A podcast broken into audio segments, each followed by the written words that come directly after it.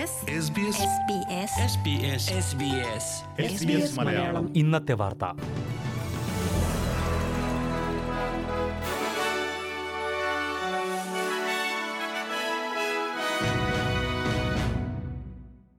നമസ്കാരം.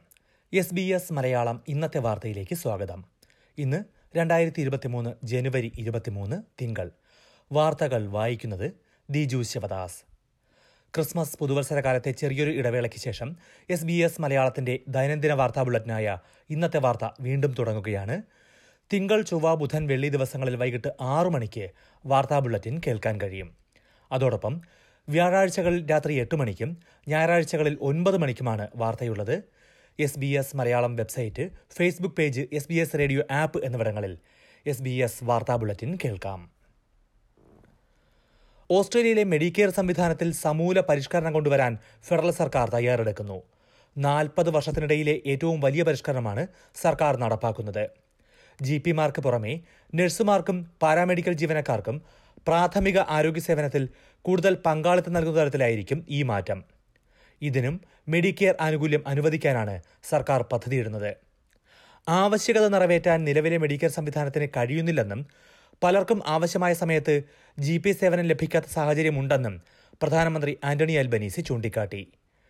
മെഡിക്കെയർ റിബേറ്റിനേക്കാൾ ഫീസ് നൽകേണ്ടതിനാൽ പലർക്കും ചികിത്സ ലഭിക്കാൻ പണം മുടക്കേണ്ടി വരുന്നുണ്ടെന്നും ആരോഗ്യമന്ത്രി മാർക്ക് ബട്ട്ലർ പറഞ്ഞു. പരിഷ്കരണം സംബന്ധിച്ചുള്ള റിപ്പോർട്ട് ഏതാനും ആഴ്ചകൾക്കുള്ളിൽ പ്രസിദ്ധീകരിക്കുമെന്നും അദ്ദേഹം അറിയിച്ചു. ആലിസ് സ്പ്രിംഗ്സിൽ വർദ്ധിച്ചുവരുന്ന കുറ്റകൃത്യങ്ങൾ തടയുന്നതിന് സർക്കാർ കാര്യക്ഷമമായ നടപടികളെടുക്കണമെന്ന് ആവശ്യം ശക്തമാകുന്നു. ആലിസ് സ്പ്രിംഗ്സ് സന്ദർശിക്കാൻ പ്രധാനമന്ത്രി ആന്റണി അൽബനീസി തയ്യാറാകണമെന്ന് പ്രതിപക്ഷ നേതാവ് പീറ്റർ ഡറ്റൻ പറഞ്ഞു. ടെറിട്ടറിയിൽ മദ്യനിരോധനം പുനഃസ്ഥാപിക്കണമെന്നും അദ്ദേഹം ആവശ്യപ്പെട്ടു. മദ്യ ഉപയോഗത്തെ തുടർന്നുള്ള അക്രമങ്ങളും കുറ്റകൃത്യങ്ങളും ടെറിട്ടറിയിൽ കൂടി വരികയാണ് എന്നാണ് ഡറ്റൻ ചൂണ്ടിക്കാട്ടിയത്. ആലിസ് സ്പ്രിംഗ്സിൽ അക്രമ സംഭവങ്ങളിൽ കഴിഞ്ഞ ഒരു വർഷത്തിൽ നാൽപ്പത്തി മൂന്ന് ശതമാനം വർധനമുണ്ടായി എന്നാണ് ടെറിട്ടറി പോലീസിന്റെ കണക്കുകൾ. ഗാർഹിക പീഡനത്തിൽ അൻപത്തിമൂന്ന് ശതമാനവും മദ്യലഹരിയിലെ അക്രമങ്ങളിൽ അൻപത്തിനാല് ശതമാനവും വർധനവുണ്ട്. അക്രമങ്ങളിലെ വർധനവ് ആശങ്കാജനകമാണെന്നും ടെറിട്ടറി സർക്കാരുമായി ചേർന്ന് നടപടികൾ എടുക്കുന്നുണ്ടെന്നും ഫെഡറൽ സർക്കാർ പ്രതികരിച്ചു. ആദിമവർഗകാര്യമന്ത്രി ലിൻഡ ബേണി നവംബറിൽ പ്രദേശം സന്ദർശിച്ചിരുന്നു. ടെറിട്ടറിയിൽ മദ്യം വാങ്ങുന്നതിന് പരിധി പ്രഖ്യാപിക്കുകയും ചെയ്തിട്ടുണ്ട്. കൊറോണ വൈറസിന്റെ രണ്ട് ഒമൈക്രോൺ ഉപവേരിയന്റുകൾക്കെതിരെ ബൂസ്റ്റർ വാക്സിൻ നൽകുന്നതിന് സർക്കാർ പ്രാഥമിക അംഗീകാരം നൽകി.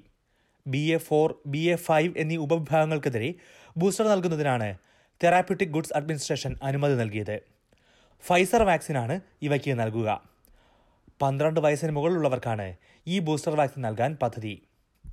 ഈ ഉപവേരിയന്റുകളെയും അടിസ്ഥാന വൈറസിനെയും പ്രതിരോധിക്കാനുള്ള ശേഷി പുതിയ ബൂസ്റ്റർ വാക്സിന് ഉണ്ടെന്ന് ടി ജി എ അറിയിച്ചു. രോഗം ഗുരുതരമാകുന്നതും മരണകാരണമാകുന്നതും ഗണ്യമായി കുറയ്ക്കാൻ ഈ ബൂസ്റ്റർ സഹായിക്കുന്നതായി അമേരിക്കയിലെയും യൂറോപ്പിലെയും സമീപകാല ഉപയോഗം തെളിയിച്ചതായും ടി ജി എ വ്യക്തമാക്കി. ആർട്ടിഫിഷ്യൽ ഇന്റലിജൻസ് സാങ്കേതികവിദ്യ ഉപയോഗിച്ചുള്ള ചാറ്റ് ജി പി ടിയുടെ ഉപയോഗം ന്യൂ സൗത്ത് വെയിൽസിലെ സ്കൂളുകളിൽ നിരോധിച്ചു. അസൈൻമെന്റുകൾ ചെയ്യാൻ ചാറ്റ് ജി പി ടി ഉപയോഗിക്കാം എന്ന ആശങ്കയെ തുടർന്നാണ് ഇത്.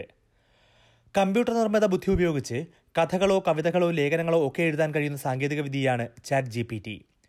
ഏതെങ്കിലും ഒരു വിഷയത്തെക്കുറിച്ച് എഴുതാൻ ആവശ്യപ്പെട്ടാൽ ഈ വെബ്സൈറ്റ് തന്നെ അക്കാര്യം എഴുതി നൽകും. നവംബർ മുപ്പതിന് നിലവിൽ വന്ന ഈ സാങ്കേതികവിദ്യ ഇതിനകം തന്നെ ആഗോളതലത്തിൽ തരംഗമായി മാറിക്കഴിഞ്ഞു. മനുഷ്യൻ എഴുതുന്ന രീതിയിൽ തന്നെ രചന നിർവഹിക്കാൻ കഴിയുന്നു എന്നതാണ് ഇതിനെ ശ്രദ്ധേയമാക്കുന്നത്. ഗുണകരമായ രീതിയിൽ എങ്ങനെ ഈ സാങ്കേതികവിദ്യ ഉപയോഗിക്കാമെന്ന് പരിശോധിക്കുന്നതായും അതുവരെയാണ് ഈ നിരോധനമെന്നും ന്യൂ സൗത്ത് വെയിൽസ് വിദ്യാഭ്യാസ വകുപ്പ് അറിയിച്ചു. ഇത്തരത്തിൽ നിരോധനം ഏർപ്പെടുത്തുന്ന ആദ്യ ഓസ്ട്രേലിയൻ സംസ്ഥാനമാണ് ന്യൂ സൗത്ത് വെയിൽസ്. ബാങ്ക് പലിശ നിരക്ക് വീണ്ടും ഉയർത്തിയാൽ ഓസ്ട്രേലിയ ഈ വർഷം സാമ്പത്തിക മാന്ദ്യത്തിലേക്ക് പോകുമെന്ന് മുന്നറിയിപ്പ്. പ്രമുഖ കൺസൾട്ടൻസി സ്ഥാപനമായ ഡെലോയിറ്റ് ആണ് ഈ മുന്നറിയിപ്പ് നൽകിയത്.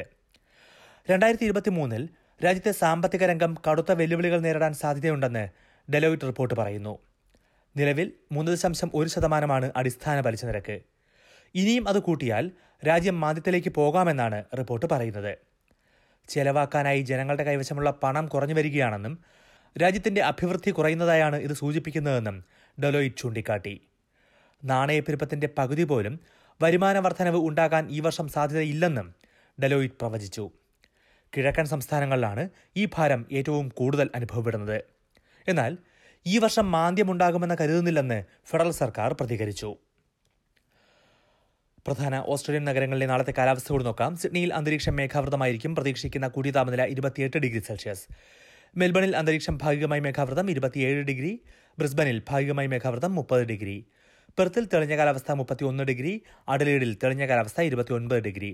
ഹോബാട്ടിൽ ഒറ്റപ്പെട്ട മഴ ഇരുപത്തിനാല് ഡിഗ്രി. ക്യാൻബറയിൽ അന്തരീക്ഷം ഭാഗികമായി മേഘാവൃതം ഇരുപത്തിയെട്ട് ഡിഗ്രി. ഡാർവിനിൽ മഴയ്ക്കു സാധ്യത, പ്രതീക്ഷിക്കുന്ന കൂടിയ താപനില മുപ്പത്തിയൊന്ന് degree Celsius. S B S Malayalam ഇന്നത്തെ വാർത്ത ഇവിടെ പൂർണ്ണമാകുന്നു. അടുത്ത വാർത്താ ബുള്ളറ്റിൻ നാളെ വൈകിട്ട് ആറു മണിക്ക് കേൾക്കാം. ഇന്നത്തെ വാർത്ത വായിച്ചത് ദിജു ശിവദാസ്.